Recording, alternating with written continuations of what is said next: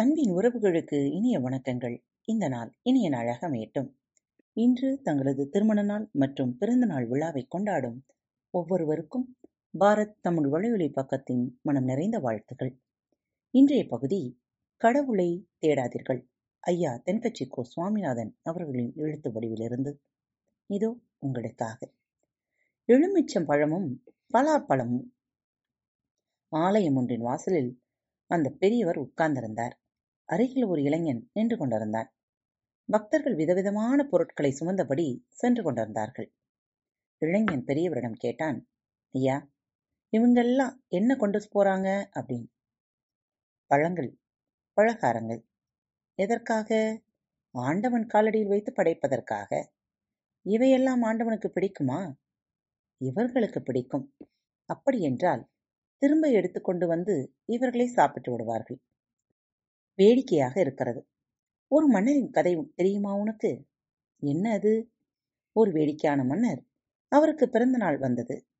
அவருக்கு வாழ்த்து சொல்வதற்காக மக்கள் வரிசையாக நின்று கொண்டிருந்தார்கள். அவர்கள் கையில் விதவிதமான பழங்கள். அந்த மன்னன் சில நேரங்களில் இயல்பாக நடந்து கொள்வார். சில நேரங்களில் விபரீதமாக நடந்து கொள்வார். வரிசையில் நின்றவர்கள் முதல் ஆள் உள்ளே சென்றார். அவர் கையில் ஒரு எலுமிச்சம்பழம் அதை மன்னர் கையில் கொடுத்தார். மன்னர் அதை வாங்கி என்ன செய்தார் தெரியுமா? என்ன செய்தார்? அதை கொடுத்தவர் வாயை திறக்கச் சொன்னார். அவர் திறந்தார். மன்னர் உடனே எலுமிச்சம்பழத்தை அவர் வாயில் திணித்து ஒரு நாள் முழுதும் இப்படியே இருக்க வேண்டும் என்று உத்தரவு போட்டுவிட்டார் மன்னர் உத்தரவை மீற முடியுமா என்ன? எலுமிச்சம் பழம் கொண்டு வந்தவர் அதை தன் வாயில் கவியபடியே வெளியே சென்றார். அதற்கு முன்பாக மன்னரை பார்த்து ஒரு சிரிப்பு சிரித்தார். ஏன் சிரிக்கிறே என்றார் மன்னர் கோபமாக. அதுக்கில்லை மன்னா. இந்த எலுமிச்சம்பழத்தை ஒரு நாள் முழுவதும் என் வாயிலே வச்சிருக்கிறது. எனக்கு ஒன்றும் கஷ்டமில்லை. ஆனா இதே வரிசையில பின்னால ஒருத்தன் வந்துகிட்டு இருக்கான் அவன் நிலைமை நினைச்சு பார்த்தேன். சிரிப்பு வந்துடுது அப்படின்னான். ஏன் என்று கேட்டார் மன்னர். அவன் கையில பெரிய பலாப்பழத்தை வைத்திருக்கிறான் என்றான் வந்தவன்.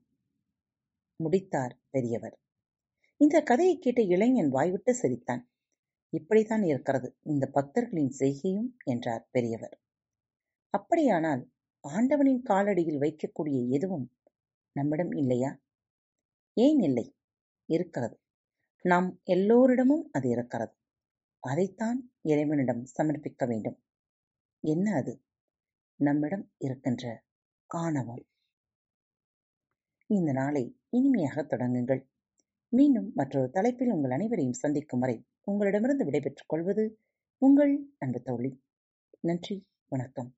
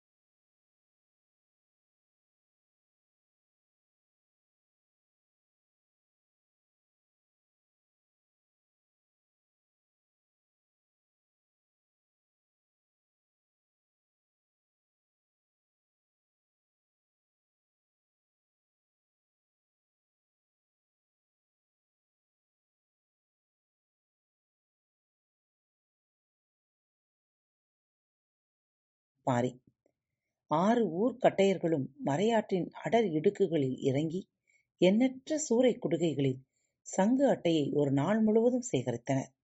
மருத்துவர்கள் தந்த செவ்வெண்ணெயை கைகளை தேய்த்து கொண்டுதான் அவற்றை பிடித்தனர். அப்படியும் பிடித்தவர்களின் கைகள் எங்கும் குருதி கொட்டியபடியே இருந்தது. அன்று இரவே குடுவையில் இருந்த சங்கு அட்டைகள் முழுவதையும் அந்த குளத்துக்கு போய் சேர்த்தனர். குளம் முழுக்க எல்லா பகுதிகளிலும் பரவுமாறு சங்கு அட்டைகளை கொட்டி சுரக்குடுகைகளை எடுத்து வந்துவிட்டனர். அங்கு சங்கு அட்டைகள் நீரின் அடிவார பாறைகளில் மண்ணோடும் நீரில் மிதக்கும் செத்தைகளோடும் பரவிக் கிடந்தன. சோழர்கள் தூசிப்படை மருத்துவர்களும் குறுங்காடர்களும் குளத்து நீரில் நஞ்சு கலக்கப்பட்டுள்ளதா என சோதித்து பார்த்துவிட்டு நஞ்சு ஏதும் கலக்கப்படவில்லை. யானைகள் நீர் அருந்தலாம் என்று கூறினர். அதைத் தொடர்ந்து யானைகள் குளத்தடிக்கு வந்து நீர் துதிக்கியால் நீரை உறிஞ்சின. மீண்டும் மற்றொரு தலைப்பில் உங்கள் அனைவரையும் சந்திக்கும் வரை உங்களிடமிருந்து விடைபெற்றுக் கொள்வது உங்கள் அன்பு தோழி அன்பு நேயர்களில் பாரத் வலையொலி பக்கத்தை தேர்ந்தெடுத்து கேட்டுக்கொண்டிருக்கும் உங்கள் அனைவருக்கும் மனம் நிறைந்த வாழ்த்துக்கள் நன்றிகளும்.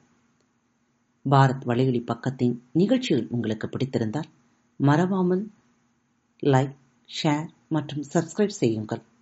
நிகழ்ச்சிக்கான மதிப்பெண்களை ஸ்டார் வடிவத்தில் மறவாமல் கொடுங்கள். நிகழ்ச்சி பற்றிய கருத்துக்கள் இருப்பின் கீழே குறிப்பிடப்பட்டுள்ள இமெயில் முகவரிக்கு அல்லது உங்களது மெசேஜ் பாக்ஸில் ரெக்கார்ட் செய்தோ தாராளமாக அனுப்புங்கள். உங்களது கருத்துக்கள் தான் இந்த நிகழ்ச்சியை மேலும் மேலும் வளர உதவி செய்கிறது.